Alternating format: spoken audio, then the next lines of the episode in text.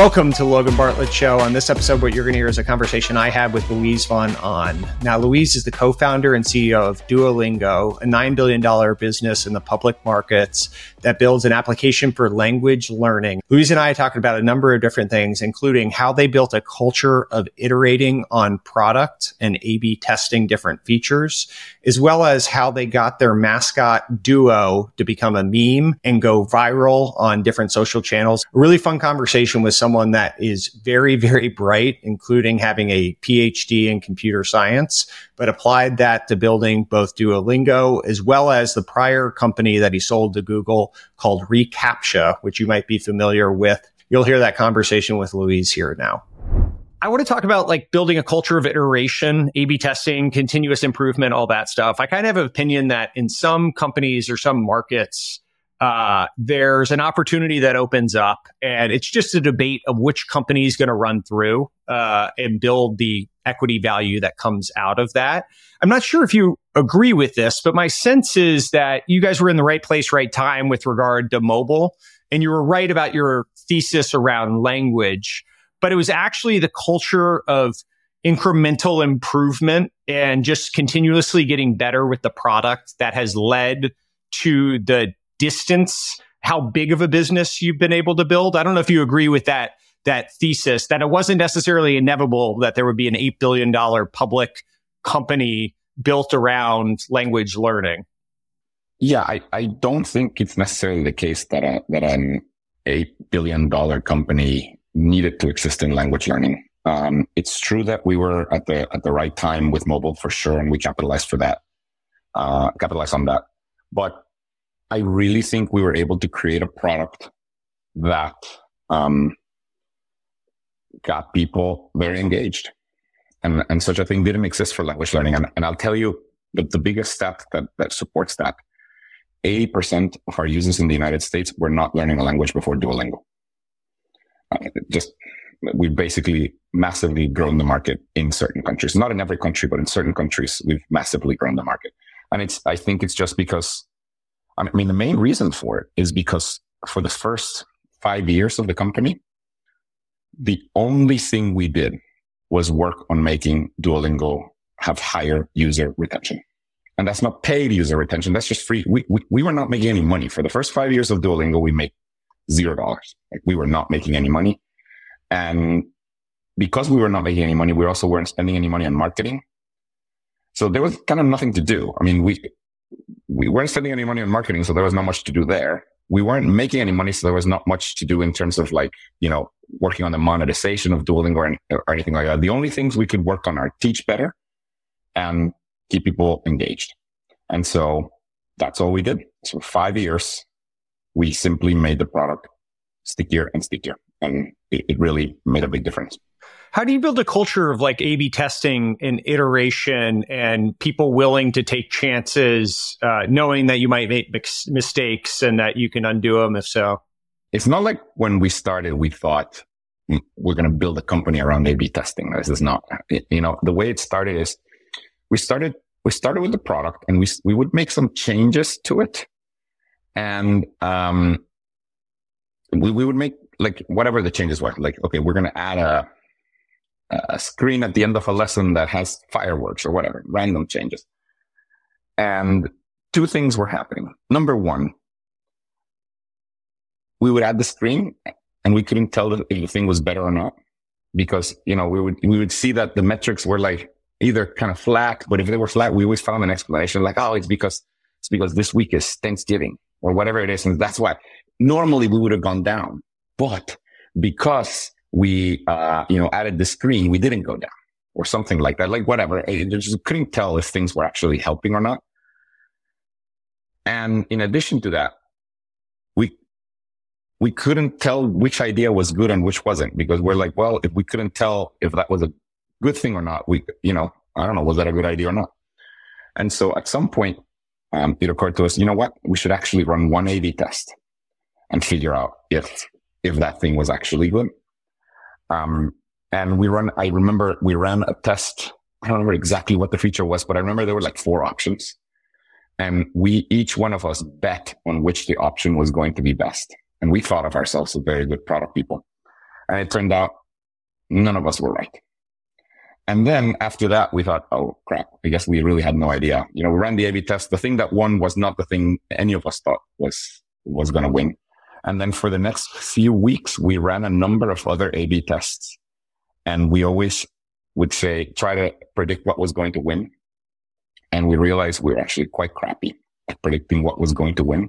And that's when we really convinced ourselves, well, look, we don't really know what is better for a product. I mean, we have some idea, but it's not, you know, it's better than 50%, but not much better than 50%. So, you know, at that point, we kind of started this rule that every change of Duolingo is an A-B test. And so we built a pretty sophisticated infrastructure, which was way ahead of its time. I mean, by now, I think, you know, this was more than 10 years ago. It was way ahead of its time in terms of how good it was also for the size of company. Maybe Google at the time had such a good infrastructure, much probably better than ours. But for a small company, you know, you, it was kind of unheard of to have this infrastructure, but we built an infrastructure that really allowed us to make everything an A-B test.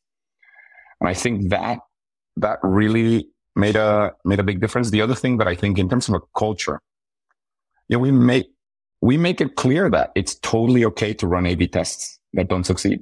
And, you know, we have the stats and, you know, I don't know off the top of my head anymore, but I mean, we run something around 500 A-B tests per quarter.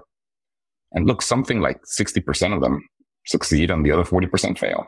That means hundreds of A-B tests that we run per quarter fail. And it's okay. Everybody's, everybody's done that. And I also like to tell the story that some of the best features of Duolingo uh, have been things that I've been vehemently against at first. Most notably, the the streak I think was one that you said you originally pushed back on. Is that right? No, the streak actually was not. The streak I was, you know, we don't really remember anymore, but I'm pretty who, who sure came up with that originally. I'm pretty yeah. sure I was the one who brought it up.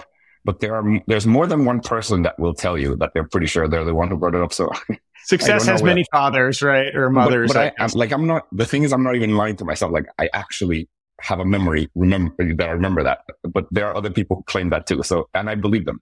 So we don't really know who actually. So I was not against the streak, but I was against our leaderboards. We have this league system in our leaderboards. I was against that because we had tried leaderboards many times before and they had failed. And yeah, this was like the fourth attempt. And somebody came and they said, "We're going to do leaderboards." I'm like, "No, don't do that. You've we've tried it. We've tried it many times. It's just not going to work. But they were very um, committed to it. And it turns out it was one of the best things we ever done, the, the, the league system at Duolingo. How do you think about like listening to people's feedback? I've heard you use the example before of like people thought it was too bright. The green was oh, yeah. too bright and they all complained yeah. about it. And then you said you changed it and they said, okay, wait, never mind. It's not too bright, even though nothing actually happened. How do you think yeah. about like trusting the data versus listening to the users and the balance between that and product design? A couple of things to say. The, the good news about Duolingo, or what makes it a little easier about Duolingo is that we can be the users too. There are some products that you design where you're not the user. I mean, for example, for a while, I was, you know, we, we, we have a Duolingo ABC, which is an app to teach you how to read. I'm not the user. I know how to read. Like I just, I'm just not the user. I'm also not like four years old. Um, but for Duolingo, I am actually the user. And so for that, we, we do take advantage of that. I mean, everybody that is in the product team at Duolingo, we ask them, you kind of have to really be a big user of it. And that makes a big difference. So that's one thing. You listen to yourself. Um, when we talk to users, we have to take everything they say with a grain of salt. Um, we just, we have found uh, that doesn't mean don't listen to them, but we have found definitely do not build features based on the things that user ask.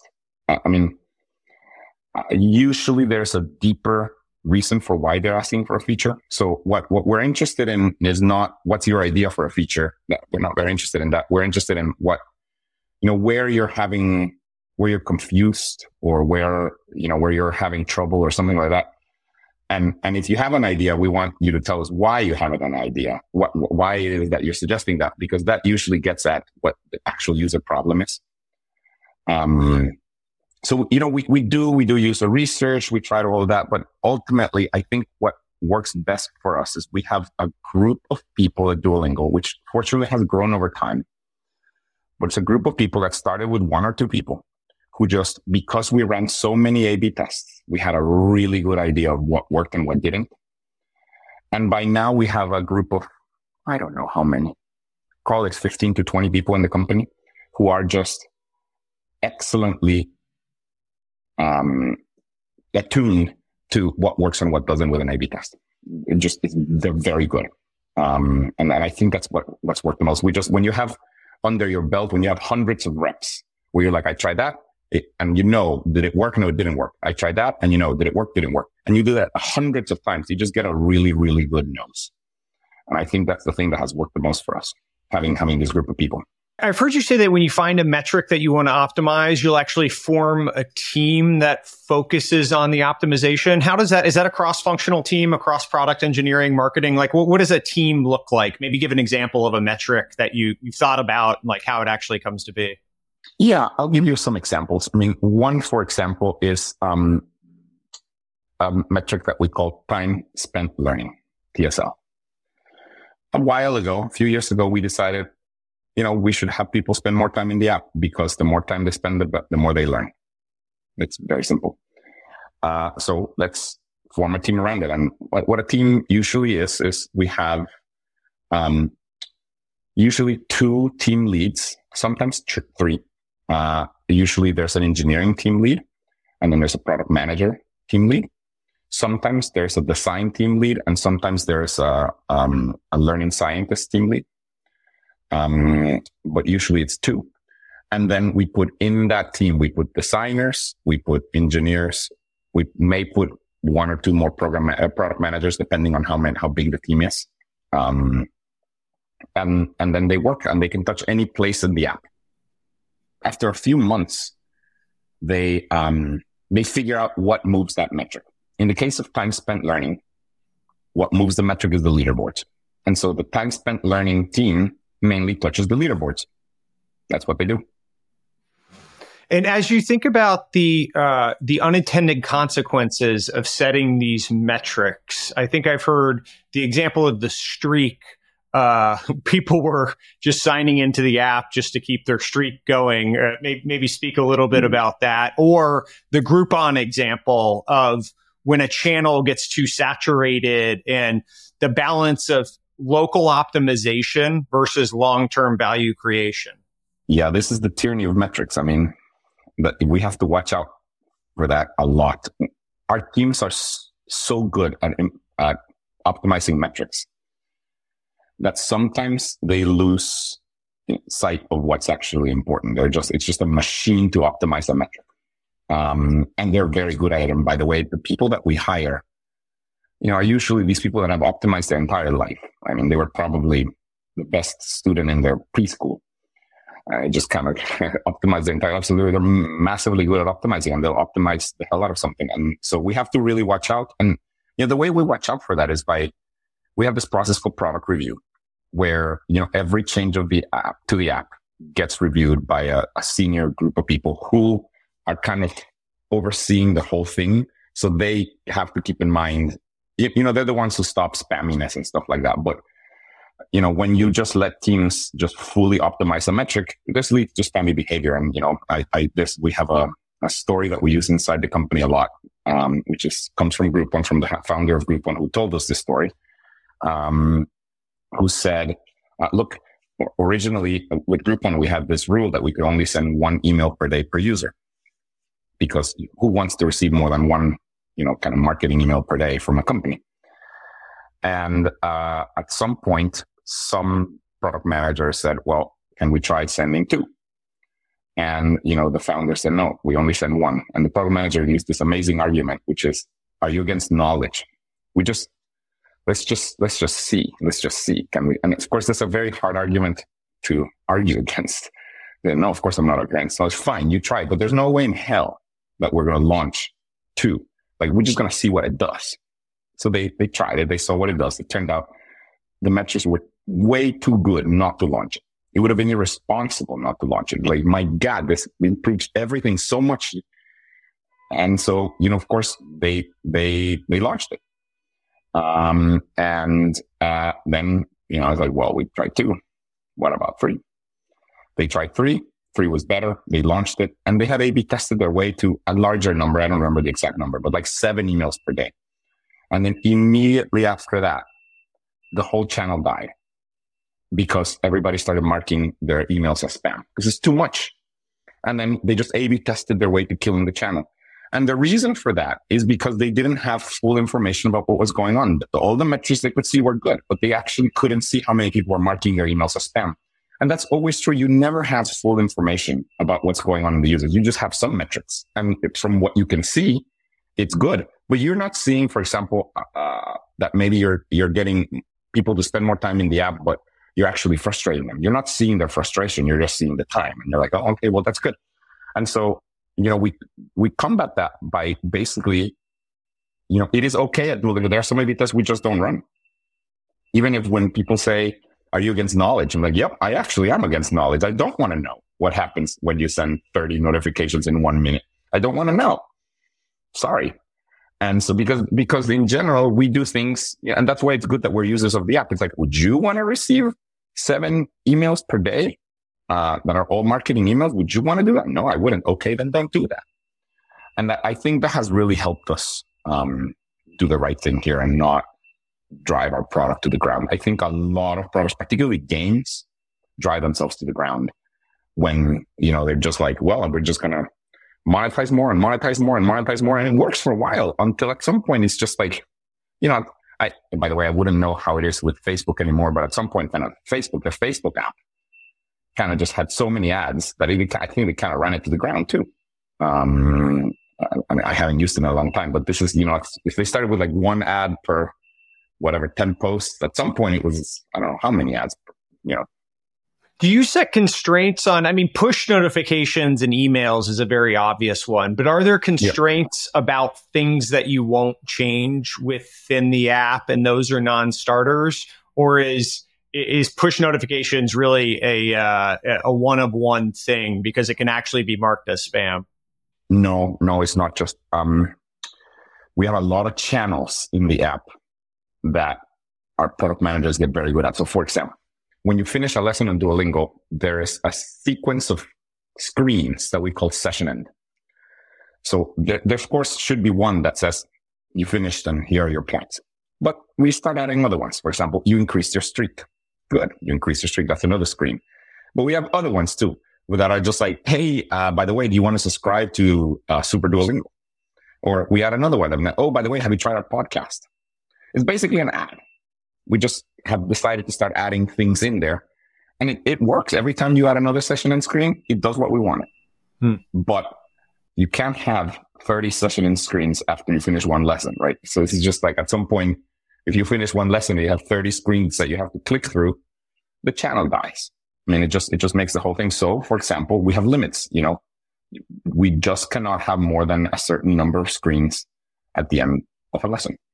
Uh, and, and then there's a whole pretty sophisticated system that tries to, it's, it's kind of like an auction. It's not exactly an auction, but there's, there's a pretty sophisticated system that tries to figure out, okay, if I can only show three, which three should I show?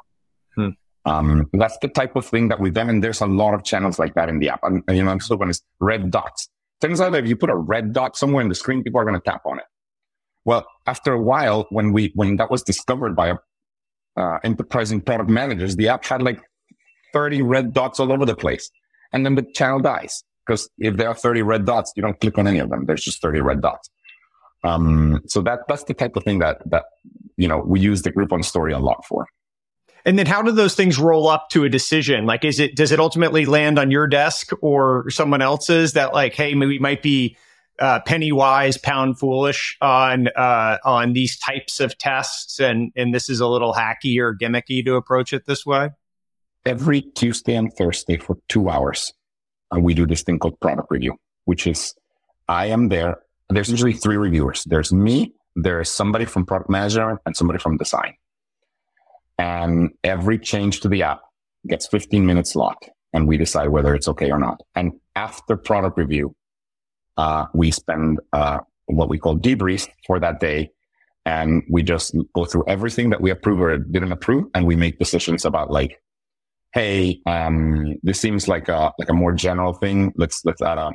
We we call we we internally have been calling them fatwas, which had like don't do that anymore. So we, that's the type of stuff. There's a lot of feedback in in this where we we try to make ourselves a better product team that way. So we spend, yeah, I mean, every Tuesday and Thursday, multiple hours, kind of discussing w- what is okay and what is not okay in terms of um, features to add.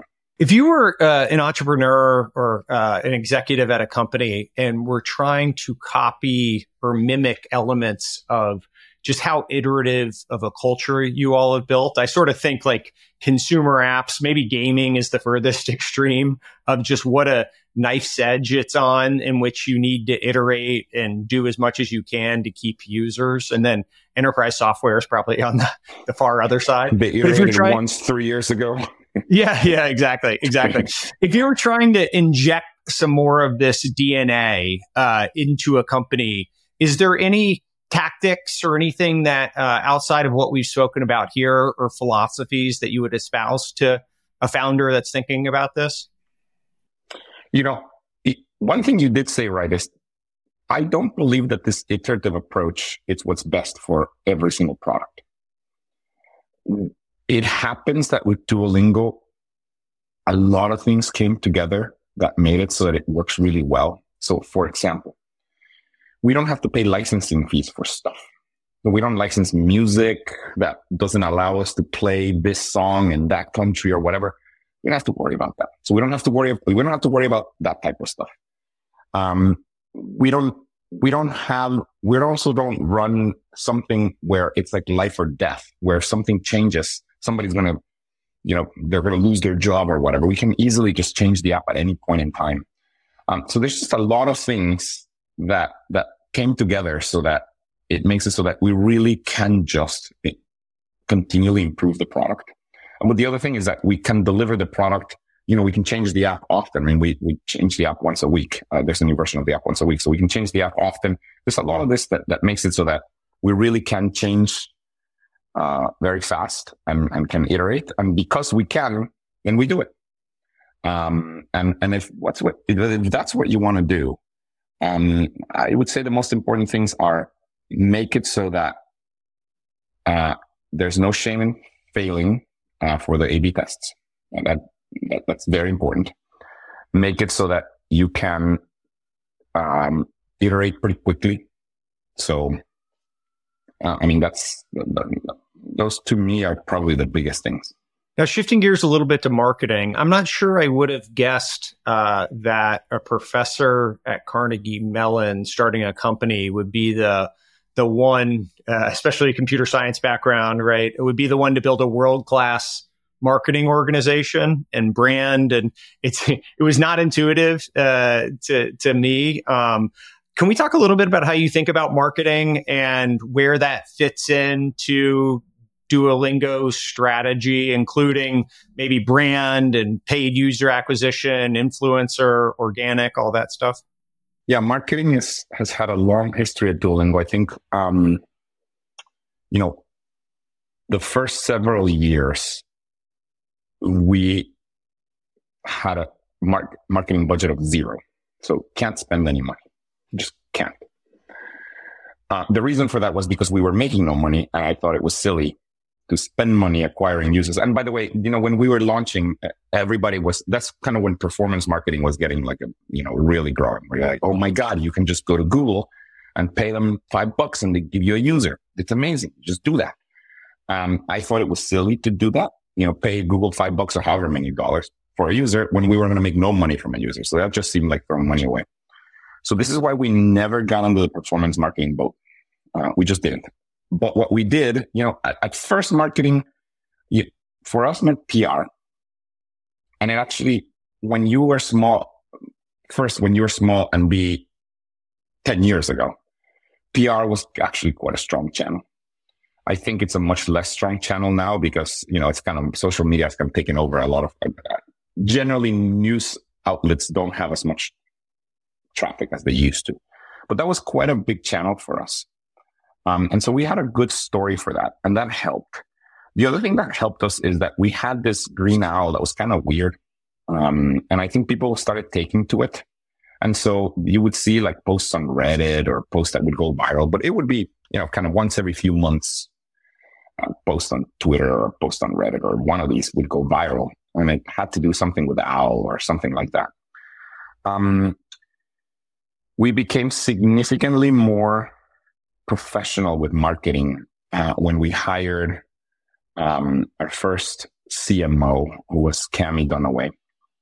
Um, Cammie had been the CMO for, um, you know, very fancy companies. She was in the heyday of Yahoo. She was the CMO for Yahoo. Then she was the head of all marketing at Nintendo, which is just crazy, crazy marketing budget. And then she came to us and then, you know, I, I said, well, we have no marketing budget. And then she said, obviously, I can't operate that way. You got to give me something.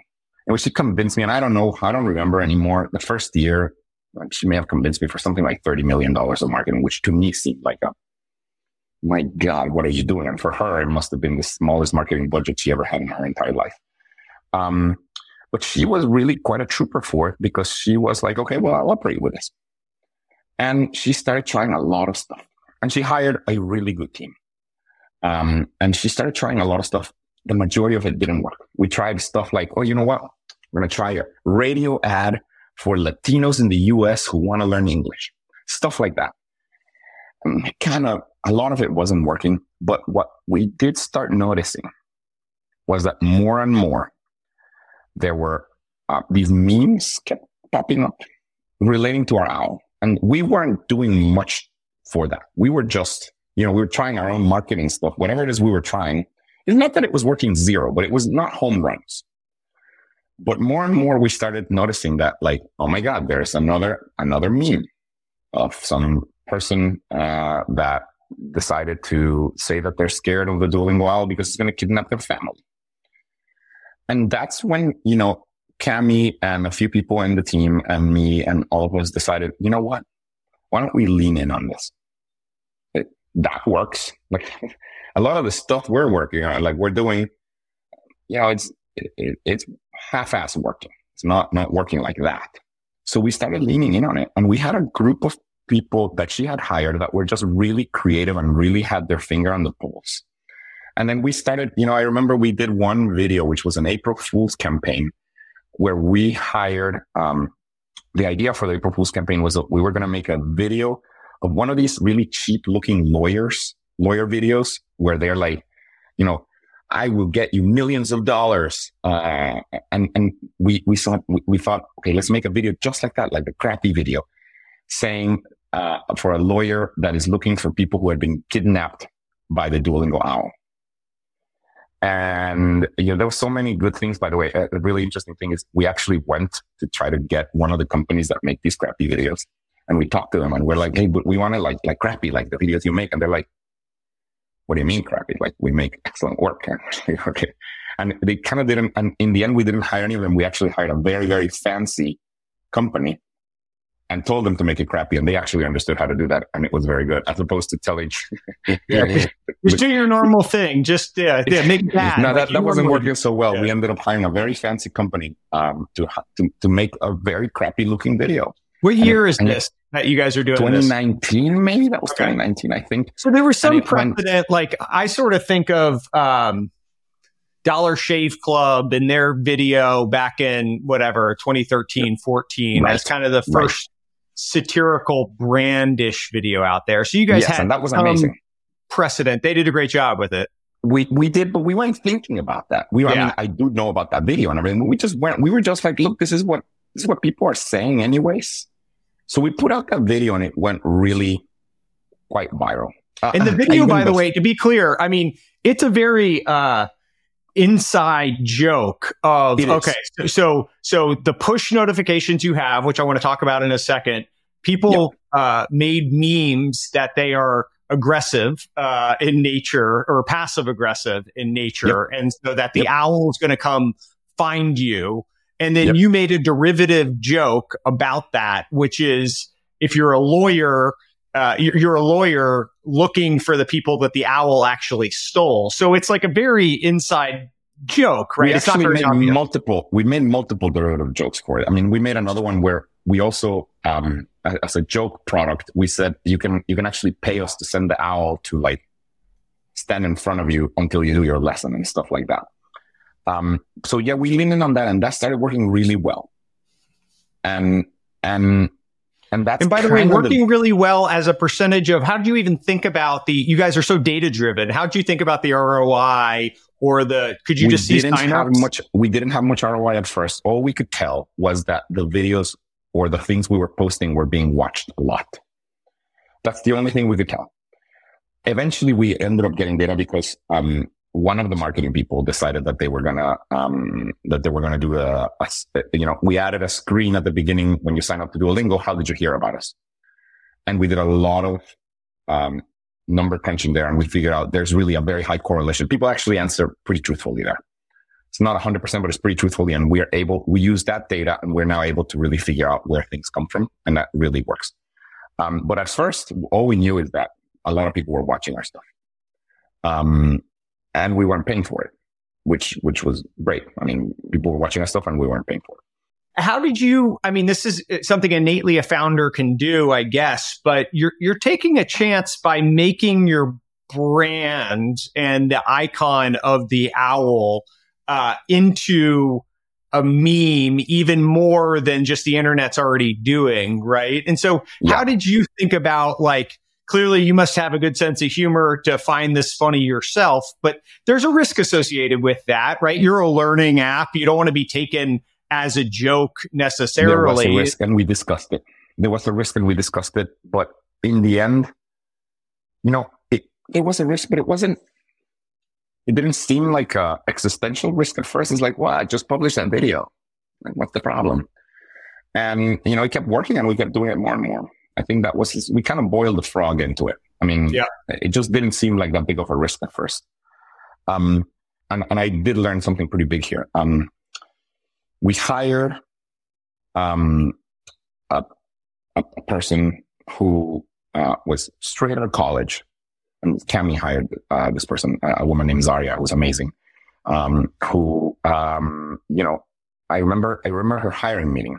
Um, you know, Cammie was trying to explain that we should hire Zaria. And, you know, I saw her resume, I saw the whole thing, and I'm like, why are we hiring this person? I don't understand. And Cammie's like, trust me, look, you have to hire some young people because they understand young people. You don't anymore, Luis. And, um, just trust me on this one. I'm like, okay, Cammie. And Zaria came on and pretty quickly she said, you know what? You know where young people are on TikTok. I'm like, my God, TikTok. Fucking people dancing. I don't understand it. And, uh, it's like, look, let, let me make this video. They made a video. They showed it to me. I'm like, I, I don't even understand what this is. I, I have no idea what this is. In fact, this is not going to work because nobody's going to understand this. This is what I told them. But they said, well, will you let us? I said, sure, carry on. I don't think it's going to work. Anyways, they posted a couple of videos and they went crazy viral. Like, yeah, I don't know how many. I, you know, I lost track. 20 million views, some crazy viral video. And I still didn't understand why, why it was even funny. I just did not get it. And one of the things that I understood, which I did a major shift, you know, most of my time at Duolingo and even before Duolingo, I spent designing products. When you design a product, it is important that every single one of your users understand what you're doing. It needs to be understandable. And I was applying that lens to our marketing. I thought, well, everything we put out has to be under, at least understandable by the world. This thing you put out makes no sense to me. How? In fact, most people won't understand it. And what I learned that with marketing, that's okay, especially with things like social media that targeted to the people, you know, somehow TikTok targeted it to the people that understood it. Hmm. And that was fine. And so, you know, that, that worked out. And we started really leaning in on TikTok quite a bit. And then we started getting worried that we were too reliant on TikTok, at least for our marketing. Um, uh, so we started, uh, figuring out how to, how to get better at that. Um, we started, we, tried the same thing on YouTube shorts and it works on YouTube as well. So by now our TikTok and our YouTube provide about the same number of, of new users to Duolingo, which is awesome. The other thing is we started replicating the same formula in multiple countries. So now we have accounts, TikTok accounts and, and YouTube accounts on, you know, uh, in Germany, in Japan, in uh, Brazil, in Spanish speaking world, in, you know, a bunch of different countries in Vietnam, and they've all succeeded. Uh, and they all use the same formula. And, and so we're, you know, it's, it's worked out really well. But, but the, the formula, you know, uh, there's a number of things, but I think the biggest thing about the formula is if you look at our TikTok stuff and our, our marketing stuff, it does, it's not selling to you. It's just funny crap. And like, there's no button that says download now or buy now or anything like that. It's just, we now have built a personality for the owl and, um, people love it. And I think that that really gets a lot of people, you know, it's basically free marketing. We don't, we don't pay for that. It's not true that we don't pay for any marketing, but that, that we don't pay. Was there a session in which you needed to come up with what the personality of, of the it's owl evolved. was?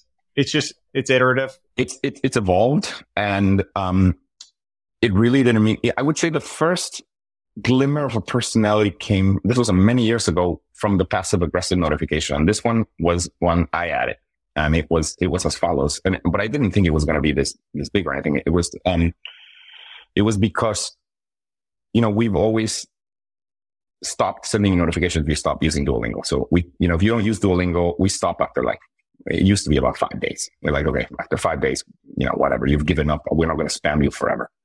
And it occurred to me, you know what? If we're going to stop, we may as well tell people that we're stopping. Why not? So the last notification on the fifth day that we, that we started sending was, uh, these reminders don't seem to be working. We're going to stop sending them for now or something to that effect. And it turned out this we didn't expect. It turned out that that really got people to come back because they, you know, it's this passive aggressive thing that they, you know, they, they felt bad that Duolingo was giving up on them. And that is, that is the first glimmer of a personality that was just like, oh, this owl really wants me to be there and he's going to be passive aggressive. And that's, I think that's kind of what gave rise to a lot of the memes. But I mean, you know, we didn't. And, and so the personality of the owl has really evolved over time. And it's been kind of co-created by a lot of different Duolingo employees, but also by the community because they've made a lot of this stuff. And so there, there hasn't been, no, what we have had meetings about, especially for some of the videos, you know, with a lot of the videos, we, you know, we are learning brand after all. And so we don't want to do things that are lewd. But with a lot of the videos, we are, um, we're unhinged. And so, um, we do have uh, a system in place for not posting things that we're going to regret later. The system has failed a few times, um, but we do have a whole approval mechanism uh, for not posting really crazy crap.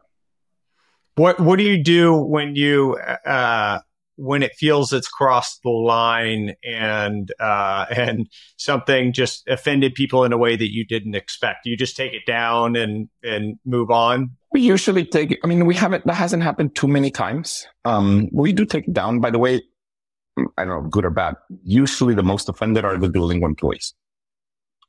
Um, so we the, the times we've taken stuff down is more often than not is because somebody in the company or a group of people in the company are like, "How could you do that?" Um, and so that's, uh, that's what has happened. But, uh, you know, but th- there was only one time that where there was a major, major backlash kind of publicly, which was when we commented on, um, the, it, it, you know, I couldn't have told you that this was going to be that bad.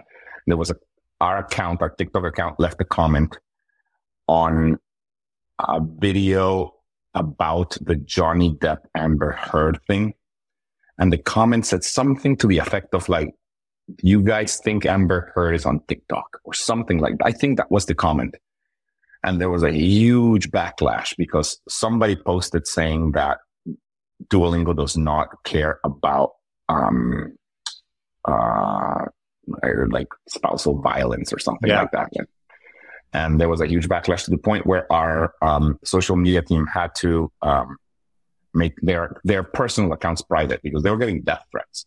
Wow. Um, so that's when we learned to stay away from.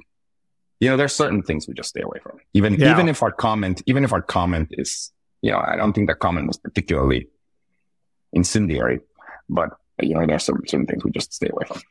We had one one time. We have a, we'll joke on TikTok and Instagram Reels and YouTube Shorts. And we had one one time that was um, it was when the market had corrected, and uh, it was VCs six months ago versus VCs uh-huh. today. Mm-hmm. And the joke was VCs six months ago were spend as much as you want, like are you are you really burning as much cash as you can? We can give you more yeah. money, blah blah blah. Then VCs today were, are you sure we need a marketing team? Is that something? and the joke was that the VCs were flippant in their advice, right? right. Uh, people took it as we were making a joke about layoffs of a marketing department, ah. right?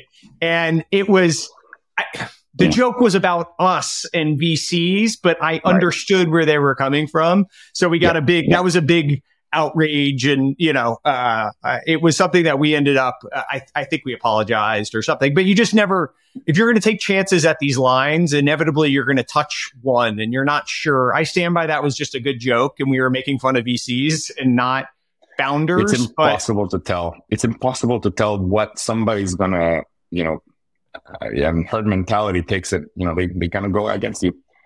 Uh, we haven't had a. That was the last. Time. this was maybe like a year and a half ago or whatever. We haven't had a big problem since then. Um, yeah. And and I think it's important. By the way, if you're running a marketing team like ours, which I think is, is a major home run machine, um, to be okay with it. So you know what I did when that happened. I mean, they they thought I was going to fire a few of them, and I actually walked to the desk of, in fact, the person that posted it, and I said, "It's completely okay." To stand out is to risk being polarizing in some way. And so inevitably, there's going to be some people that don't find it funny, and inevitably, yeah. there'll be some percentage of people that are offended. And it's hard to say where it's going to come from. So no, that, that's that's great that you went over it and said that. That's yeah. The the account the checks and balances are important in trying to get enough diverse eyes on the things so that you can understand where the totality of your audience maybe is going to react to it but it, it's the cost of doing business in some ways that inevitably you're going to get hit with some of these things. And yeah, we're going to continue. I mean, and, and by the way, we've had a, a, number of things that we've had to pull. I mean, the most recent one, we had a hilarious video that the marketing team just made. It was hilarious. Um, that we were going to post close to Halloween. We had gotten, we had gotten uh, a famous person like in there. It, it was, it was great, but it had kidnappings and uh, the Israel Palestine conflict erupted right around that time. And so we didn't post it. We yeah. were so sad that we couldn't. I mean, obviously, there was no way we should have posted that. But um, in other times, this would have been an amazing video. What about being scrappy on the brand marketing side? I'd heard a story about like you guys uh, just hanging around waiting for billboard inventory to pop up and and being able to take advantage of it. Can you can you tell that story as well as like other examples of just sort of being uh, scrappy about opportunities that present themselves? You know, because historically our marketing budget has been pretty small. I mean, it's still pretty small. Our marketing budget now is about 50 million a year, which for a company with our revenues is it's about it's about a fifth of what it should be. Um, you know, we don't we are very scrappy. I mean, there's this story with you know, with the billboards, we, and the billboard was going to be a funny billboard. It was, um, this was a billboard, not necessarily so much for marketing Duolingo, but it was for getting employees. Um, so we just put a billboard in, in the 101 in San Francisco that said something or other like, uh, own a home, work in tech, move to Pittsburgh. And it just said Duolingo or something like that. Um, yeah, I mean, we only got that because we got a, a, really good deal. We just hung around for a long time until we got a good, really good deal. Um, and but we used that we used that same idea in a lot of ways. By the way, that is exactly what we do with our performance marketing. So we do performance marketing. We don't do very much. We do, you know, I don't know, on on the order of 10 million bucks a year on performance marketing, a little more than that, but not much more than that. And that's what we do. Um, and the what we do with performance marketing is we, we notice we were in a really good position, which is we don't particularly care which country our users are coming from. Uh, we don't particularly care at what time we acquire them. We don't, we don't need to acquire them. You know, there's some, some companies that need to acquire them, you know, for a specific date or for something. We just don't care. And so one of the things we do with our performance marketing is we just have a system that basically looks at the whole world and so if, for example, right now ads are too expensive in Italy, we just don't do anything in Italy. We move all our budget to France. Um, or, or, or whatever. If it's too expensive in France, we move it to Vietnam or something. So it just, we're always shifting budget a lot between countries because we are, we're in this great position where we, you know, operate in every single, single country in the world, uh, or have users in every single country in the world. And we are agnostic as to where they come from. Um, and so that, that's the type of stuff we do. We're, we're, we're very, um, very scrappy with our budget. I heard when you were starting Duolingo, uh, you had no experience in teaching languages. And so you read a bunch of books and they all contradicted each other or they, they had mixed messages on how to learn, how to teach. I, I don't know if that's true, but if so, like, how did you go about figuring out what the core nucleus is of teaching language and how to start? We didn't, I didn't know how to teach languages. I mean, I knew, I knew Spanish because that's my native language, but I had never taught Spanish. Um, Severin, my co-founder, knew German because that was his native language and he never taught German. And so, yeah, we, we read a bunch of books. We, you know, there were some commonalities about what all the books said, how to best teach a language. And we kind of took those. Unfortunately, the books didn't agree with each other. They all had their own method and they're all, you know, um, so we took the commonalities and then we did what we thought made a lot of sense. By the way, we made a bunch of dumb mistakes that only computer scientists would make. So for example, this was a, this was dumb. Um, we thought, Hey, we have this, this, this kind of approach to deconstruct everything. Language is just words. So all we need to do is teach you words and how to use them. And if you know all the words and how to use them, you learn the language. Done. And so we're like, though. So that's what we're going to do. And so the, the first, we are one of the first versions of Duolingo had just, we just were teaching you a list of words ordered by frequency. So you know what? The first word, the most frequent word is the, teach you the first. Then the second most common word, whatever the hell that is, teach you that word, etc. Turns out that's a very bad way of teaching. Um, and, uh, you know, it's also not true that because you've learned enough words to cover the first like 30 words or whatever, cover something like 20% of the language. It's not true you know 20% of the language by knowing the first 30 words. That is just absolutely not true. Um, but that's kind of how we thought about it. So this is the type of stuff that we were doing. Um, over time, we learned that we could run A-B tests to figure out how to teach better. And so that we started getting better at that. So we started kind of figuring some stuff out ourselves. Um, and then, but then we got significantly more pro, um, when we hired our first person with a PhD in second language acquisition. Um, I, that was a, we should have done that earlier. Um, uh, yeah, we got a lot more pro. Uh, and, and that, that has really helped. And now what's interesting is when we got these people with, with PhDs from second language acquisition, it's not like they know how to teach with an app. They didn't because they know how to teach in a classroom setting. Um, but we knew how to teach with an app. Now we had our own wonky ways of teaching with an app and they had their own very professional ways of teaching through classroom settings. Um, what has been really amazing is kind of, you know, they've learned how to take everything they know and some of it applies to, to an app. Some of it doesn't. They learn how to make that kind of closer to the app and we with the app and with the A-B testing and everything have learned how to go more closer to them. And so at this point, you know, I can, I can say that compared to 10 years ago, Duolingo teaches, I don't know, way better.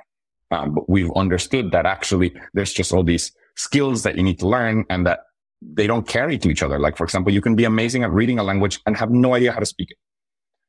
Uh, and and we just didn't understand that at first. Um, so now, you know, we try to teach you all the different skills that that are required to to to learn a language, and you know, we we understand that the way to teach better is at first you really need to teach things about how to, you know, uh, how to talk about concretely about things and greetings and stuff like that. These are not the most popular word or the most kind of high frequency words at all, uh, but they are very useful to get started. And so that's, um, we've learned that in the in the early days when it was just you and Severin, uh, you know, I, I, think we we talked about this a little bit before we started recording, but neither of you actually uh, retained as users of, of the app necessarily yeah. in trying to learn new languages. Was there a was there a single product unlock or an aha that you realized about how to retain users or teach people through it? Or was it just a continuous process of these little tests to get incre- incrementally better every day? So what happened with, this is before we launched Duolingo. Um, you know, I made the first version of the Spanish course and Severin made the first version of the German course and we were going to learn each other's language. I didn't know any German and he didn't know any Spanish and we were going to learn each other's language. And we ran into this problem that neither of us wanted to do it. I mean, we would come into the office and we would say, Hey, did you do your Spanish lesson? And you'd be like, no, man, so, so boring. And I, I thought the same thing. It was so boring to learn, um, uh, German. Um, and that's when, that's when we realized that the hardest thing about learning a language by yourself is staying motivated. And so that's when we started like adding, um, you know, adding all kinds of game mechanics and like progress bar at the top. Uh, at the end of a lesson, we give you points. The lessons should be short. There's all this stuff. And this is before we launched. So we weren't A-B testing anything, but we added a bunch of stuff so that at least we could swallow taking a lesson. I mean, it's like, okay, well, at least it doesn't feel like a complete chore. It feels, yeah, kind of fun. And that's, you know, we launched with that.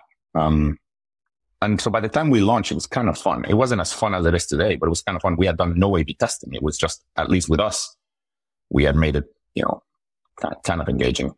And, but, but the, the learning remained, which was just, um, make it as engaging as possible. And so that, that continued.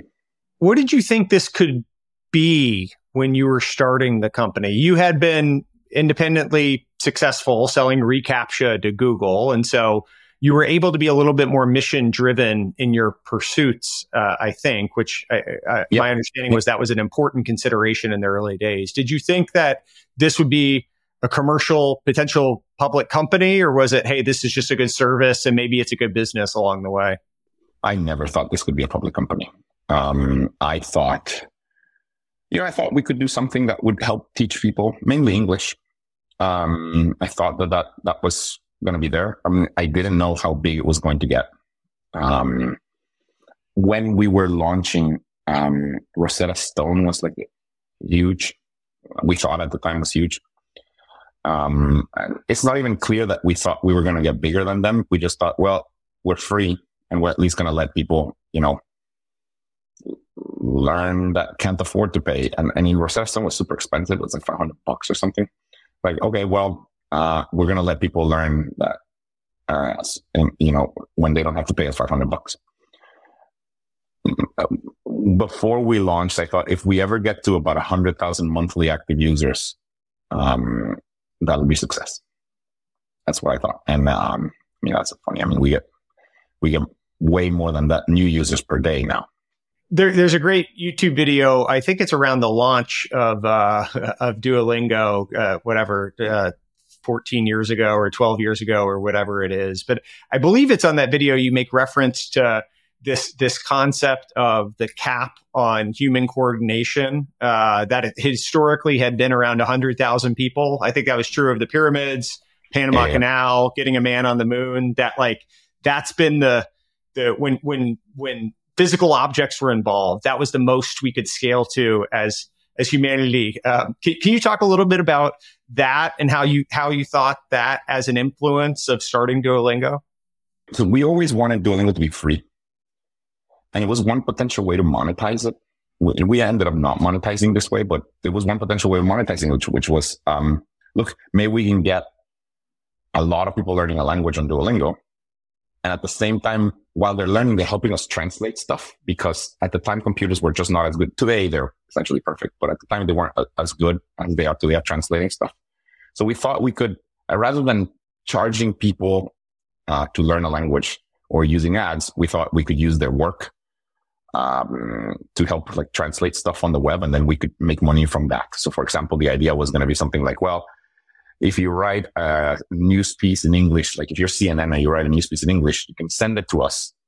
And our users, while they're learning English, they could help translate it into Spanish because they're native Spanish speakers. And that's part of their learning. And then once it gets translated by our users, we send it back to CNN and then we charge them for the translation or something like that. We thought that was a potentially a good business model because it, you know, it, it, no, no money was involved, uh, at least for the users. Turns out this is a very bad business model. So we ended up not doing that. But that was that was one of the original ideas with Duolingo to try to make money while keeping it free. It turns out a much better way to make money while keeping it free is to use a freemium model, which is you can learn as much as you want, but you may have to see some ads. If You don't want to see ads, you can pay us. It turns out that works really well. That was not clear back then that this would that this would work so well. Yeah. So what year was it when, uh, so, so Laela Sturdy from CapG invested and, and told you, Hey, you got to figure out how to make some money here uh, at some point, right? What year was that? She invested in 2015, I believe. We, at that point, Duolingo, she invested a valuation of about half a billion dollars. With, um, with, with roughly how many users, zero revenue plus or minus? Zero right? revenue. We must have had yeah, I don't remember anymore. Call it, I'm going to make up a number. Call it single digit, maybe one, two million daily active users. One, two million daily, daily actives. And, and if you looked at monthly actives, it's probably, uh, call it, uh, I don't know, six, seven million monthly actives, something like that. So, so a rich valuation, uh, if for certainly for, uh, uh, those times, uh, maybe, maybe. Yeah, we were, the, good news is we were growing a lot. So yeah. we had just, you know, we, the previous year we had like 10x. So it looked like we were growing a lot, which was good. Um, but, you know, she said to me, look, um, great product, great team. Um, you got me money. And, uh, yeah, she, she took me out to drinks after, after my third drink. She said, look, at, you're not going to find, uh, she used exactly this word. You're not going to find a bigger fool than Google. Like that, this is it. Like you, you know, we invested, we like you. This is great. We believe in you, but you're not going to find a, you know, you're not going to go get a valuation hike from anybody else. You're not going to do that unless you make some money. So get it going. And then, um, I got to start some monetizing. Yeah. Well, and so yeah. now at this point, you have a very mission driven company, right? That are very yeah. uh, aligned with your democratizing access to, to learning languages and all that. And so you come back to them and say, hey, you're a little hungover after a couple drinks with Laela, You start noodling yeah. it and you say, hey, we, we've got to figure this out. I assume not all of the company was, uh, was excited to start showing ads or charging subscriptions. Is that a fair, fair assumption? Yeah, no, they really were not. They were, in fact, um, entirely against it. Um, most everybody that joined Duolingo joined because of the mission to really deliver education to everyone. Um, and so you know, I said to everyone, we gotta, we gotta, you know, somehow pay for this whole operation. And what everybody, you know, first question everybody said is why? Said, well, you gotta pay for your salary. And you've been paying our salary this whole time. What's the, what's the problem? You know, that's when I kind of told them kind of what Laela had said. You, you, you can't raise venture capital forever. Um, and, uh, uh, you know, people finally were like, okay, okay, fine. And it took, this took like months for people were like, fine, you got to make money. How are we going to? Make? By the way, when you have that, I mean, a lot of our companies have dealt with different versions of this. In particular, now trying to get people back into office or wh- whatever it is, right? Different social issues or the mission driven nature of a of a company and trying to corral it in some way, shape, or form. I think as we're recording this, uh, there's this there's this large uh, business called OpenAI that's maybe going through some some elements right. of of this. Like, how did you actually go about building consensus around uh, getting people on board with this? It sounds like you didn't do it by edict and say, "Hey, listen, this is no, the way." No, no, it had to be consensus. It, it, Duolingo was generally a consensus-driven company. It had to. I mean, the way that works, we were I don't know how many employees we were at that time. Call it 150, maybe, give or take. Um, you know, there was clearly a spectrum of how much people cared and also a spectrum of how influential they were. And, um, you know, I spent time with each, with each individual who either cared a lot or was very influential, like one on one. And some of them were easy to convince. There were a few stragglers who were just like really resisted the idea. Um, but you know, it took, it took a period of, I don't know how long it was, a couple of months of, you know, people being, you know, uh, upset at at this. And then when they started seeing the mocks of how they became even more upset when they started the first time somebody saw a build of Duolingo with ads in it. People were like, what is this? That's awful. And it's because, yeah, it's true. I mean, the ads, the truth is the Duolingo product experience is quite polished. And then you put an ad, which is looks like, sorry, but most of these ads that you play on apps look like crap. Yeah. Um, so yeah, it, it, it, it, took it, it took quite a bit to to figure that out to, to sorry for people to get used to it um but you know the explanation that really resonated most with everybody is if we make money, we can use it to really speed up our own mission. And it was 100% true. As soon as we started making money, we started growing the employees a lot. Instead of having like four separate product pipelines, now we have, I don't know how many product pipelines we have. We have like 50 separate, you know, kind of lanes where people are, are just improving the product. Um, and that's all because we, you know, we make revenue now. How did you think about the line between subscription, which my understanding is that drives is a very small percentage of the users, but a high percentage of revenue, and then advertising, which is the opposite. When you were thinking about this philosophically, how did you come up with where the lines of demarcation were? We didn't have too much philosophical. It was a lot of A-B testing. The only thing that we decided to do is we're going to put an ad on the free product. That we're going to do. At the end of a lesson, we will put one ad that, you know, it, it, after five seconds is skippable. We're going to do that. And we decided we were going to do. And then we added an edict that said, we're not going to degrade the free user experience further than that.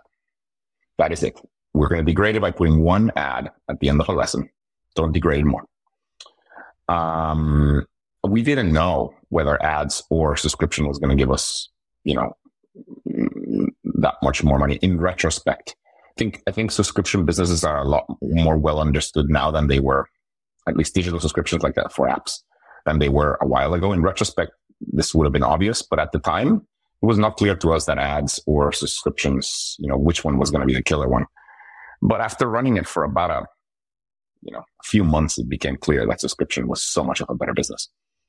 Um, and so yes, uh, today, a give or take, you know, 8% of our um, monthly active users are paid subscribers and 92% use it for free. Yet for a revenue, give or take 80% comes from uh, the subscription.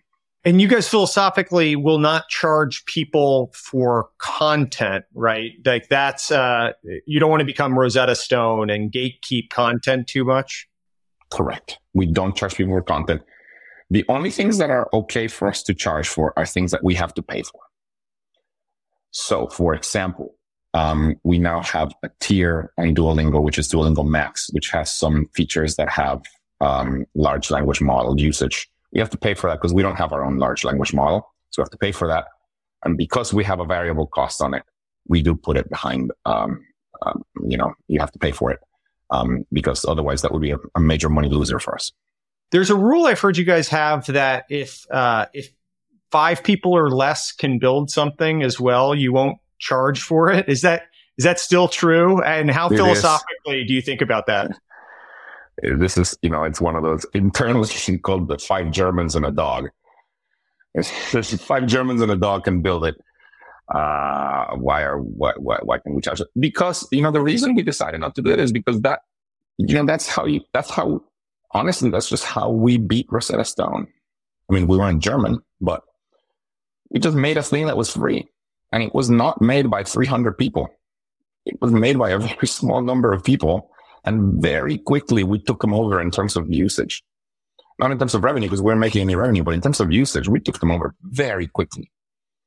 Um, and so, yeah, we're going to get disrupted. If we build something and start charging for it, that can be built, you know, so easily some company that has a small amount of funding. I mean, for, you know, five people, you need five million bucks of funding or less than that. They can build it and eat your business. So that, that's been the rule. Um, we're a little less worried about that these days. Just, you know, that was more of a worry a few years ago when, when our dominance was not as big. I mean, at this point, it's just, we have a lot of moats and it's, it's, it's become pretty hard to compete with us. So we're a little less worried about that, but that was a worry. That was a pretty major worry, I'd say you know, hmm. six years ago. So now you're actually branching outside of languages. Uh, how do you think about doing that? And then what's the hardest part? Is it is it getting the brand? Is it the content? Is it rebuilding elements of the product? What's the hardest part of doing that? Um, it's creating the whole learning experience. Um, you know, we're branching out to math and music. Um, there's some differences in how you teach math and music to languages, and so we're creating the learning experience that's to me, that's the hardest part. What's the most interesting difference of how someone would learn a language versus math or music? Well, math needs more explanation than, than languages. Um, it's also the exercises, and there's a lot more graphical elements to it. It's just a lot of math. I mean, some of it is just numbers, but a lot of it, it just, especially if you're going to teach geometry and stuff like that, there's a lot more graphical stuff. And, and, and you have to start really, you know, you have, there's a lot of things you have to kind of figure out that we've now just figured out with languages. I mean, we figured out, for example, with languages, I'll tell you, it took us many years to figure this out. And in retrospect, it's obvious really. Look, if you're going to teach a language, you, sh- you should align yourself with this thing called the Common European Framework of Reference. It's called the CEFR. Just do that. Don't deviate. Um, there's no such thing for math. For math, there's something like, it's called like the Common Core, but it's not clear to us that, that the Common Core is as good as, uh, CEFR. Hmm. And so that's the type of stuff that we just don't know. Uh, and, and also for math, um, we're not entirely sure who our audience is. There's our audience we want, but there's an audience that we may end up getting that is not what we want. What we want is everyone. We want to do for math what we did for languages, which is, you know, 80% of our users were not learning a language before Duolingo. We want it to be the case that anybody who's 25 years old or 30 years old or however, or they're eight years old, they just use Duolingo to learn math and they get better at it. We want that to be true. It may end up being that the only people we get are the people who are forced to learn math because we just can't make math fun enough. Uh, but what we would like is, is to get to everyone. And with math, this is a real open question. Can we get it so that your average 35 year old decides to spend five to 10 minutes a day getting better at math? Can we do that? I don't know. Uh, that is what the product team is tasked with. And, and, we have a really good product team, but I don't know if they'll succeed. So. Because it's interesting, and, and, you alluded to this of getting to spend five to 10 uh, minutes a day, but uh, you don't view your competition as Rosetta Stone or a private language tutor or, or uh, whoever. It's like, how do, how do you think about your competition and, and what you're going up against for that individual? Our competition is time. Um, and, and, you know, if you want to be more precise, it's time on the phone. So a real, you know, when we talk to our users and we ask them, you know, the ones who like stop using Duolingo, like, hey, where, would you stop? I don't know we've done, I'm sure they exist, but I don't, I don't know we've done any user research where they've told us they've gone to a competitor, like a, like a language learning competitor. That's not what people say. You know, the, the most common thing that people say, well, the first thing they say is I haven't stopped, which they're just lying about. But once they, once you convince them that yes, you know that they have stopped, they'll tell you, well, to be honest, I'm just spending more time on TikTok or Instagram or whatever the hell it is. So our real competition is, is, you know, the apps, games, uh, whatever it is, the, the things that take up your time uh, on your phone. Is there an optimistic point about humans and their desire to learn embedded in that, that they're willing to waste time on TikTok or Instagram, which presumably I think most of that is, uh, or spend it learning a language if the language experience is comparable or enjoyable or easy? Like, how do you how do you think about the? I mean, I believe that. Obviously, we haven't gotten there. I mean, obviously, TikTok has more users than Duolingo, but I do believe that um, as long as you're close to as fun as TikTok or as engaging or however you want to call it, addictive, engaging, however you want to call it. As long as you're close, I think we have a good, good shot because afterwards, the good news about Duolingo is afterwards, you don't feel like you wasted your time. You at the very least got somewhat better at Spanish. Um, whereas if you spend 30 minutes, you know, scrolling on Instagram, no, you may learn a couple of things, but really mostly time wastage. Um, and so I we think that as long as we're as close, uh, as long as we're close to how engaging that is, we're in a good spot. And and again, I think we've gotten somewhat close, but we're not there. uh, you know, we have I don't know the latest numbers we released something like 24 million daily active users. We don't have 500 million daily active users, so we got to get there. Yeah, there's room to grow. Uh, in terms of artificial intelligence, you all have been fairly early in terms of using this. Can, can you talk about your original desire to maybe build some of this stuff internally and then uh, where you all are in the evolution of, of using tooling and what that's going to mean from a user experience standpoint? Yeah, for artificial intelligence, um, you know, we've always, from the beginning for Duolingo, the idea was we're not going to use humans to teach you. Uh, there's a reason for that. Uh, it's because humans are expensive. Um, you know, if we want to teach literally whatever, hundreds of millions of people, you got to find a lot of teachers and they're expensive and you got to pay for them. And we're just not going to use them. Basically, we're going to teach you with, with a computer. Um, so that has always been the idea. And if you're going to do it with a computer, you know, you got to make it so the computer can teach as well as a one-on-one human tutor. And so we've been working really hard to use AI to teach as well as a one-on-one human tutor. Um, there was a major shift, of course, in the last year, call it, because of large language models. I, and I don't think almost anybody else could have told you five years ago that large language models were going to be this good. Um, turns out they're extremely good. So, you know, immediately when they came out, um, we started, you know, applying some of our AI efforts into that. That's not the only place where we've used AI. We use AI for a lot of different things. Um, but at least for conversational practice, this is the thing we were never able to do. Uh, without large language models, we just could not build a very good conversational partner. But today, uh, we can build a really good conversational partner with a large language model. How has uh, going public made you all operate differently? Has it been a good experience? What would you recommend for for people maybe thinking about it? For for us, I think it's been an excellent experience. Um, for me, it has been a really good experience. I think there's a couple of things. I think we, you know, I heard this from um, Rich Barton, uh, who started Zillow and a number of other, you know, amazing companies. He said, "Look, going public is like joining uh, the major leagues." Like everything just operates at a higher level. And I believe that. I mean, just everything started operating at a higher level. You just are forced to do all these things that you didn't have to do before, so you don't do them. It's like, you know, when you get no visitors in your house, you're not really forced to clean. But if you're going to have visitors every day, you keep a pretty clean house. Um, it's the same thing. Like everything just, we operate a lot better, I think. For me in particular, I've been very lucky that I, we have a really good CFO and finance team so I haven't had, my job hasn't changed all that much because a lot of the public company stuff gets done by our finance team. And I'm, I'm and other than just regular, doing regular earnings calls, um, um, it hasn't changed all that much for me in particular.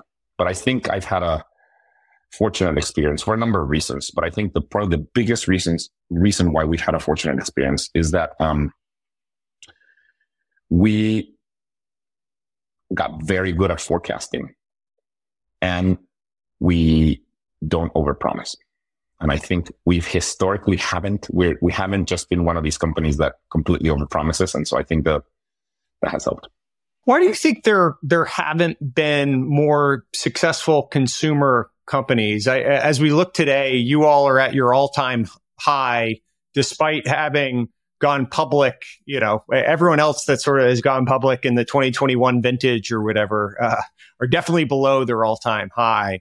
Um, I would say there, there aren't that many businesses that have been created between five and $20 billion, $25 billion in equity value in, in, within consumer.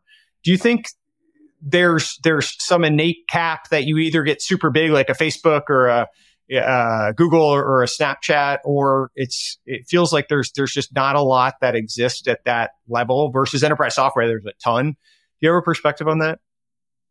I mean, we ask ourselves this question.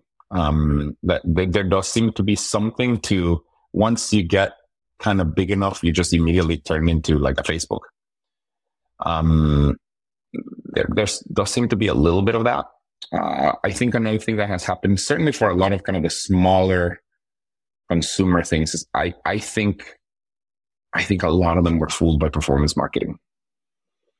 I, I think, um, we were very fortunate not because we were so smart. It's not that we were so smart. It's just, we just, because we were not monetizing, we didn't do performance marketing. Hmm. But performance marketing is such a drug. It's such an addiction. And, and once you're in it, you can't stop it. And the problem with it is that really cuts into your margins to the point where you just, it's very hard to, it's very hard to ever become, you know, very profitable when you're, when you're relying on a lot of these consumer apps that are not the Instagrams of the world. If you look at where their users are coming from, it's overwhelmingly performance marketing. When you look at like 80% of their users are acquired or something like that, you're going to have a shitty margin. That, that's that. And so, and then, then yeah, investors are going to think you're a shitty business too because you have a shitty margin. Hmm. Fortunately for us, we never did rely on performance marketing. And so our margins are really good because we don't do that. Um, and I think that's it. I think, I think in retrospect, I can understand that. Again, it's not because we were so smart back then, but in retrospect, I can understand. Look, the truth of the matter with performance marketing is that companies like Facebook, like Meta or, or Google, um, are excellent at extracting all the value for that. Like, you know, if there is more value to extract, if there's more margin to extract, they'll take it. Uh, cause that's what they're good at. And so I, I think that's another big reason. I hmm. think. Interesting. So Duolingo today has approximately how many people? Uh, LinkedIn says 1700. Does that sound about right? No, that's a lot of, uh, um, I don't know why that is. There's some uh, contractors there and who knows, who knows what else randomness there is. Uh, we have about 750 employees. 750. Okay. Uh, I had heard you or Severin, your co-founder, have been or were in every hiring meeting. Is that still the case? Both of us. Both, Both of you. All 750 people you, have met with. Well, we've hired more than that because we've also lost some people. Um, yeah, yes, I guess. I every, guess everything. And by the way, not only that, we've also turned down a lot of people. So yes, we've been in the hiring meetings of thousands of people how do you, how do you make that work time wise? Uh, and, and, how is that a principle? Um, every week, we just do it every week. There's a meeting every week that lasts about half an hour where they present us. Um, you know, the hiring manager comes and presents the case for the person that they're uh, getting the country. For some roles, you, you know, this goes super fast, uh, particularly for more kind of junior roles. Sometimes these meetings take a long time, and and you know, we may go through a lot of um, back and forth, but it, you know, it works. It's not like, I mean, again, it's not like the majority of the people that apply for Duolingo get rejected much earlier than that. The only ones that get to us are the ones that where everything looks pretty good. So they get to us. So it's not that many per week. It's, um, got it. So it's yeah, not that you that you don't meet every employee before they join, but you sign we off. Used on... to, no, we used to meet every employee. That was, that, that was, that was a while ago. I mean, that probably stopped five years ago. Mm. Um, at this point, it's it's really just the case gets made to us. Yeah. By the way, this is very important, um, and it's because of this. Everybody else but us, and it's not because we're special people. I'll just tell you what it is. Everybody else but us has a true incentive to fill the role. The the person from the talent acquisition team just wants to fill the role because they're being paid to fill the role. The hiring manager has a hole in their organization, so they need to fill the role. So everybody just has an incentive. So what happens is they're just like, ah, yes, this person is good enough. And so they come in with an incentive to hire, whereas we have an incentive to hold the line. And by the way, yeah, again, it's not because we're such great individuals with such great, it's just a matter of incentives because we do the same thing because I've seen when Severin wants to hire somebody, he also has this problem. And when I want to hire somebody for my team, I also lower the bar. And so we try to, you know, it's, it's simply, it's not because we are such great judges of talent or whatever. It's simply I mean, it's it's a matter of incentives, and that's why we we, we keep doing. It. So it's kind of human nature. If it's yours, then you see the pain of having to restart it, and so that's and that's exactly right. I mean, when I'm hiring for my executive team, I'm just like, my God, I've been looking for six months. Look, this person's pretty good. They're pretty good. They're pretty good. And then if I show it to somebody who's way more impartial, they're like, really? Um, come on. And so that I think that's what it is. It's it's simply that beyond just being a good person, what's a what's a non-negotiable for someone joining Duolingo? And maybe maybe to the good person example, if you could also tell the the car ride uh, of what what you all do. If people hear this, maybe they'll know now to be nice to. Well, nice we do a bunch of things, and uh, you know, um, we do that. You know, for us, it's important that people are kind, um, and one of the places where that shows up a lot is how you treat people who are uh, lower in the organizational structure than you are. Yeah, everybody's pretty nice to me when they meet me uh, and they want to work for Duolingo. But um, you know, we definitely see how people uh, treat um, some, and, and this is usually for for um, more senior roles um, where we look at you know how they treat much more junior people. And, you know, I mean, this is one of, you know, we've, I've told this story before where, um, you know, we were looking for a CFO for a long time. And, um, one person had everything look good. Everything looked good, but, um, they did not treat their driver well. And the driver is a person that has worked with us, you know, not, it's not a Duolingo employee, but it's the same, you know, we have a few drivers that we work with to send people to the airport, you know, to, to pick them up. And, you know, we asked them, was this person good? And they're like, actually, no, they were pretty, pretty nasty to me. And we didn't hire them. And that was, that was painful for me not to hire them because I wanted to hire this person because I had been looking. This is an example. I had been looking for a long time. Was, at that time, I probably had been looking for like nine months. And this was a very smart person, uh, very competent, but I guess they were not nice to our driver. And, and my sense is if that happens, you know, they're probably not going to be very nice to a level one, you know, finance associate or whatever. Beyond that, beyond being kind to people, are there certain traits that you look for uh, that are non-negotiables, or is every role kind of specific beyond that? It, it depends a lot on the role. No, it's not the role, but more the function. So you know, in the case of um, uh, design, you know, we really look at people's portfolio and we really care about polish. You know, some design organizations are okay that some of the designers don't have as much polish as others. For us, every designer that we hire, we want to have polish. So we look at their portfolio a lot. It just kind of depends on the function. Hmm. Uh, but I would say company wide, you know, we want people to be kind and obviously really good at their craft. Um, that that's just, you know, kind of obviously. So there's one other thing that we do look for. It's, it's, it's, which, which we try. Um, we really want people who are, uh, in one way or another exceptional. And, and we, we look for that quite a bit. And exceptional can mean different things. I mean, in some cases, you know, exceptional is the usual kind of tech company definition of exceptional, which is like went to Stanford, got a 4.0, um, et cetera, et cetera. That, that's pretty exceptional. Honestly, very few people were able to get a 4.0 from Stanford. So that's pretty exceptional. But we look for a broader definition of exceptional. I mean, first, first person in their family to go to college, it's pretty exceptional. Um, comes from a country, from a very poor country, actually grew up in a very poor, poor country and somehow managed to, you know, go to the university in France. That's pretty exceptional. Uh, so stuff like that um, you know, we, we, we, we try to make it so that everybody we hire has something exceptional. What have you learned about, I guess, both leading and managing over the course of running Duolingo? Managing, definitely, I've learned how to not become, how to not be a micromanager. I, I actually believe that if you're a small company, you know, under 20 employees, it really is actually a good thing for you to be a micromanager. Like, why not? Um, after a certain number, you just can't be. And, and then after you start hiring very senior people, you piss them off.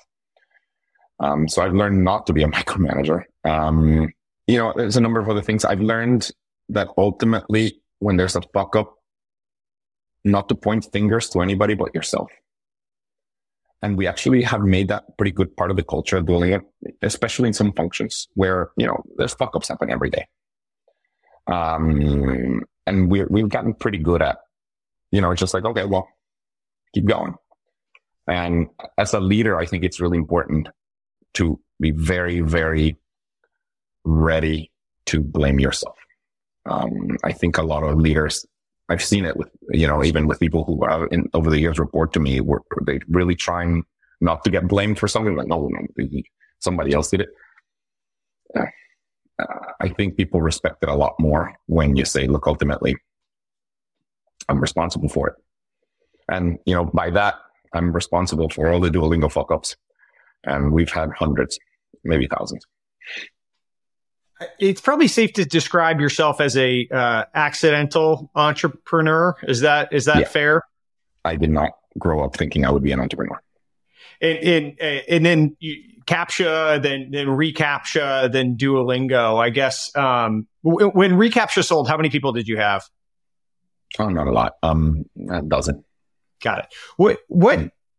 What part of the entrepreneurial journey uh, do you innately enjoy the most? I don't know if it's the entrepreneurial journey that I enjoy. It's more um, I enjoy doing things that have impact. That part I enjoy. So I enjoy. I'm enjoying a lot what I'm doing right now with Duolingo, but it's because I'm still allowed to touch the product. Um, the day I'm no longer allowed to touch the product, I my job satisfaction will go down quite significantly.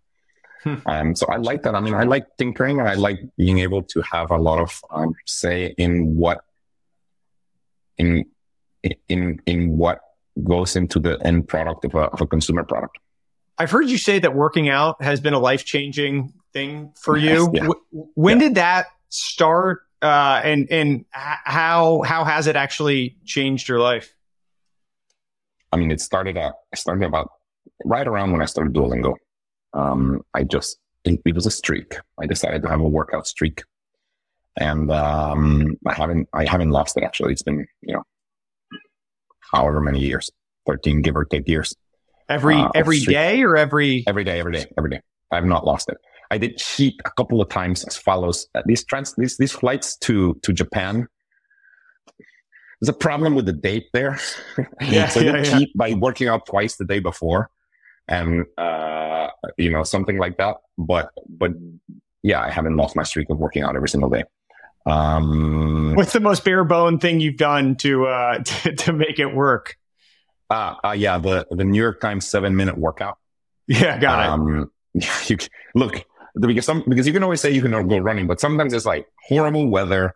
You're in some random hotel that has no gym or whatever, and all you got is you. And yeah, you do that seven minute workout a few times, and that's all you do. How has it changed you? Is, is, it is it the energy from it? Is it the the, it's the energy? I, you know, I used to get sick quite often, which is funny. Which I now I am sick, but I I get sick once every like two years. Um, I used to get sick very often before that. That's one thing. I think the other thing is it really uh, allows me to regulate my own emotions quite a bit.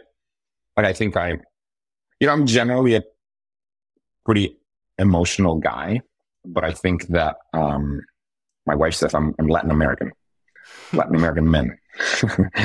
but I think, uh, um, uh, you know, it allows me to regulate my emotions. I think someone that uh, maybe struggles with that or, or wants to get going is there is there any advice you would have to them on like how to just start making progress is it just get a streak going uh, in a similar way to Duolingo? Uh, yeah yeah yeah yeah yeah and by the way what that's what matters the most just get a streak going with anything i mean this is this by the way it's the same with duolingo look a lot of times people are like no no no there's a there's a better method for learning a language and it's like look ultimately that's like saying the treadmill is better than the elliptical. It probably is. But you know what matters 95% is that you do something. That's, you know, did you do it with a treadmill or with an elliptical or one of those weird climbing machines or whatever? Sure. Probably there are some differences. But between not having done anything and having done even the dumbest one of these, it's better to do the dumbest one of these. I mean, and that's the thing with Duolingo. We're optimized for keeping you going. Is there is there another habit or anything you've picked up on maximizing productivity and balancing your your you know, work life balance and all of that stuff? I mean, I'm pretty efficient at most everything I do. And I think that's, you know, a lot of people comment on that. I'm, I do most everything very fast. Uh, I eat very fast. So I, I don't know if it's a habit that I think for some reason I'm just very fast at most everything I do. I'm the same way eating, by the way. I, uh, it's always yeah. been a problem. People You're think that I've been to jail. Fast? Yeah. People think that I've been to jail because I like eat so fast. I eat yeah. so fast. But the truth is, I, you know, I love food, but I, I don't savor it in my mouth for five hours. Yeah, that's funny. Um, one of the uh, one of the things I'd be curious about is um, Recaptcha was sold in what was it? 2008, 9, 10? 9. 9. Okay. Uh, and at that point in time, I, I, don't think it's ever been disclosed, but you didn't raise any outside money and sold for I, have heard you said tens of millions of dollars. Uh, yeah. And so um, and now Duolingo is an enormous success. I'm sure we can look up in the S1 how uh, you know your ownership at time of IPO, but per, safe to say uh, you you uh, you've made more money than you can probably spend between both of, of these things, unless you want to go buy a sports team or something. Uh, but I assume I don't know if that's in the cards for you, but what, depending on the sports team, depending yeah, on the okay. sports team. yeah. yeah. Well, in that case, then then there's a lot of stuff. There's a lot more that you can keep going uh, to, to yeah. buy the sports team. What would be the sports team of choice if you could? I mean, I don't know. I'm, i like soccer. Um, yeah. Okay. I'm not, okay. I'm not that crazy. I mean, I'm, I like soccer, but I'm not. yeah, it's not going to be the Steelers or the yeah one of the Pittsburgh teams. Okay. Um, well, the Pirates would be cheap, but yeah, that's right. That's right. How um how has that most changed your life or, or how you view the the the world uh, having that level of of success? It seems like you you still live in Pittsburgh, eh, presumably a similar ish life. But is there any way that it's changed to the positive versus the negative on stuff? Well, yeah, I mean, you don't worry about some of the stuff that you used to worry. I mean, I remember when I was a graduate student, you worry about like, are you going to have enough money to pay the rent and stuff like that? um, you know, those go, those worries entirely go away, and that I think you know that's that's quite a nice thing. I mean, I just don't, and, and not only that, the other thing is just not having to spend any mental energy on like, um, you know, do the does this toothpaste cost more or less than that other toothpaste, etc. Just, just I, I, you know, I basically learned just don't think about money unless, again, unless you're going to go doing some crazy thing like buy a sports team. Kind of just doesn't matter. Hmm. Uh, and you know, at least I don't spend the uh, mental energy on that. Now, for me, I'm, uh, you know, it's not like I go around spending crazy amounts of money. Um, so it hasn't changed that much how I live my life. I mean, I have, I have like three pairs of jeans. That's it. It's kind of what I have. um, yeah, hasn't changed that much. I mean, I, I did, you know, I, right now I'm in, in New York. I'm in New York and, you know, I did buy a expensive house here, but other than that, I haven't done all that much. I, have heard you say uh, something about like to truly understand something is to be able to explain it simply or, or some yeah. philosophy yeah. like that. Can, can you espouse uh, or expound on that a little bit uh, for, for why you yeah, I learned that from my PhD advisor, Manuel Blum. I mean, it, it is an amazing thing. and it's hard to explain unless you've actually felt it. Um, once you actually understand something, you can give an amazing, clear, simple explanation of it. Um, and I used to think that that I just didn't know that. Um, and you know, I learned that um, from my advisor, and it was as follows: it was at, early on in my PhD. You know, I had to explain a scientific paper to him, and he said, "Go read this paper, explain it to me," because I haven't read it. I would come you know, I came in for a one hour meeting and I said like the first statement and he said, I don't understand. And I'm like, how can you understand? It's just a simple, the simplest statement like that. I could, like, I just, I just don't get it. Why did you say that? Why did you start with that? Why, I don't get it. And I spent the whole hour and I couldn't even go after for past the first line of the paper. Um, I came back the next week and it was the same thing. It took me six months to finally get to a point where he said, okay, I understand meeting him weekly. It turned out he was, he was pretending the whole time. Actually, that paper he was a real expert in. Um, but it took me really six months and, and it, it is true. I mean, the explanation that I had at the end of the six months was just because I really understood it. It was just crystal clear and I could explain something that at first I was planning on like, taking like 40 minutes to explain it to him. I ex- was able to explain the idea in like a minute. There's like, no, actually, this is the main idea of the paper, blah. And, um, yeah, but that only happens once you really understand something. And that's, I mean, that's the genius of my PhD advisor. He's, he, he really understands things well. I think today there's more people learning languages in the US through Duolingo than the education system combined. Do I have that fact right? Correct. There are more people learning languages on Duolingo in the US than there are people learning languages across all US high schools combined. But uh, um, I, I heard you say recently that you're not anti the U.S. education system, mm-hmm. uh, and in fact, may, maybe pro of it. If, having learned so much about how people learn and, and built a business around it, at least for uh, languages and now increasingly music and math, if you could wage, wave a magic wand, is there anything from a teaching standpoint or, or how we go about the, the educational system in the U.S. that you would change if there was one thing that stuck out? It's very different from what we do at Duolingo. But I mean, what matters the most in the educational system are the teachers. Um, this is by far what matters the most. And um, there are some excellent teachers, but there's also quite a, a high variance. And, you know, what I would wave the most is, or what I would wave or want to is make sure that every teacher that is out there is amazing. Mm. Um, that's pretty hard to do, uh, given a system that doesn't pay teachers very well, given a system where, um, you know, there's essentially the equivalent of tenure in some of these places where, you know, you basically can work and not do all that much because of teacher unions. So there's a lot of stuff that is working against that. But the thing, you know, you want better education, better teachers. That's, you know, again, very different from Duolingo. Uh, Duolingo, we don't use humans, but the truth of the matter is that for the foreseeable future, uh, humans are going to be needed for, you know, the educational system. Can you tell the story of Bill Gates? So Bill Gates called you once to try to personally recruit you to uh, to join Microsoft. What can you give that backstory? I picked it up in something I was researching, and I was like, well, I have to get that story uh, or a little bit more detail into it. Clearly, it didn't work. You never went to go work at Microsoft, right? yeah, and so when I graduated from my PhD, I um, uh, there's this one thing that happens when you um, kind of the, the winner takes all kind of thing. Um, I I was the kind of most sought after candidate after I graduated from my PhD. Every university wanted me to become a professor there. And, um, usually when you graduate from a PhD in computer science, you go become a professor in computer science at our university. But there's another path, which is you could also join Microsoft Research. And I was the most sought after candidate. You know, every university, every computer science department wanted to hire me. Microsoft Research wanted to hire me too. And Microsoft Research, I guess at the time, I don't know, they had a thing where the person they wanted to hire the most that year, um, they would get Bill Gates to call you and personally pitch you for as long as you wanted to. So I, you know, I ended up talking to him for like an hour. Um, mainly not because I had, you know, I, I, I love a lot of the stuff that they've done at Microsoft and certainly Microsoft Research, but I, I, I wanted to become a professor. So I had no no desire, but I wanted to talk to Bill Gates for an hour, so I was happy to do that. yeah, well, it's good. I, if he listen, if Bill Gates ever calls me, I, I will gladly take his call, and I'll spend an He's hour. Such a smart guy. He's yeah. such a smart guy. It's crazy when you enter a room and you're like, he's clearly smarter than me.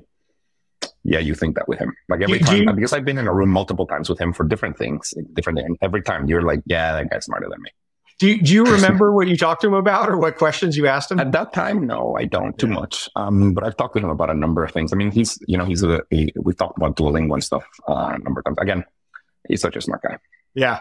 Now, uh, last one, I'll let you hop. What's the, what's the story of you setting up a honeypot website to catch people that were cheating on your, uh, on your tests when you were a professor? I was a professor. Yes, I was a professor of computer science. Um, and, um, uh, it wasn't tests. I, you know, we were, I was assigning, um, you know, math problems. It was basically discrete math, but it was, um, it was math problems. And we had this rule, which was a dumb rule, but it was a rule uh, that I inherited from the guy who taught the class before me that was you can't use, you can't Google for solutions.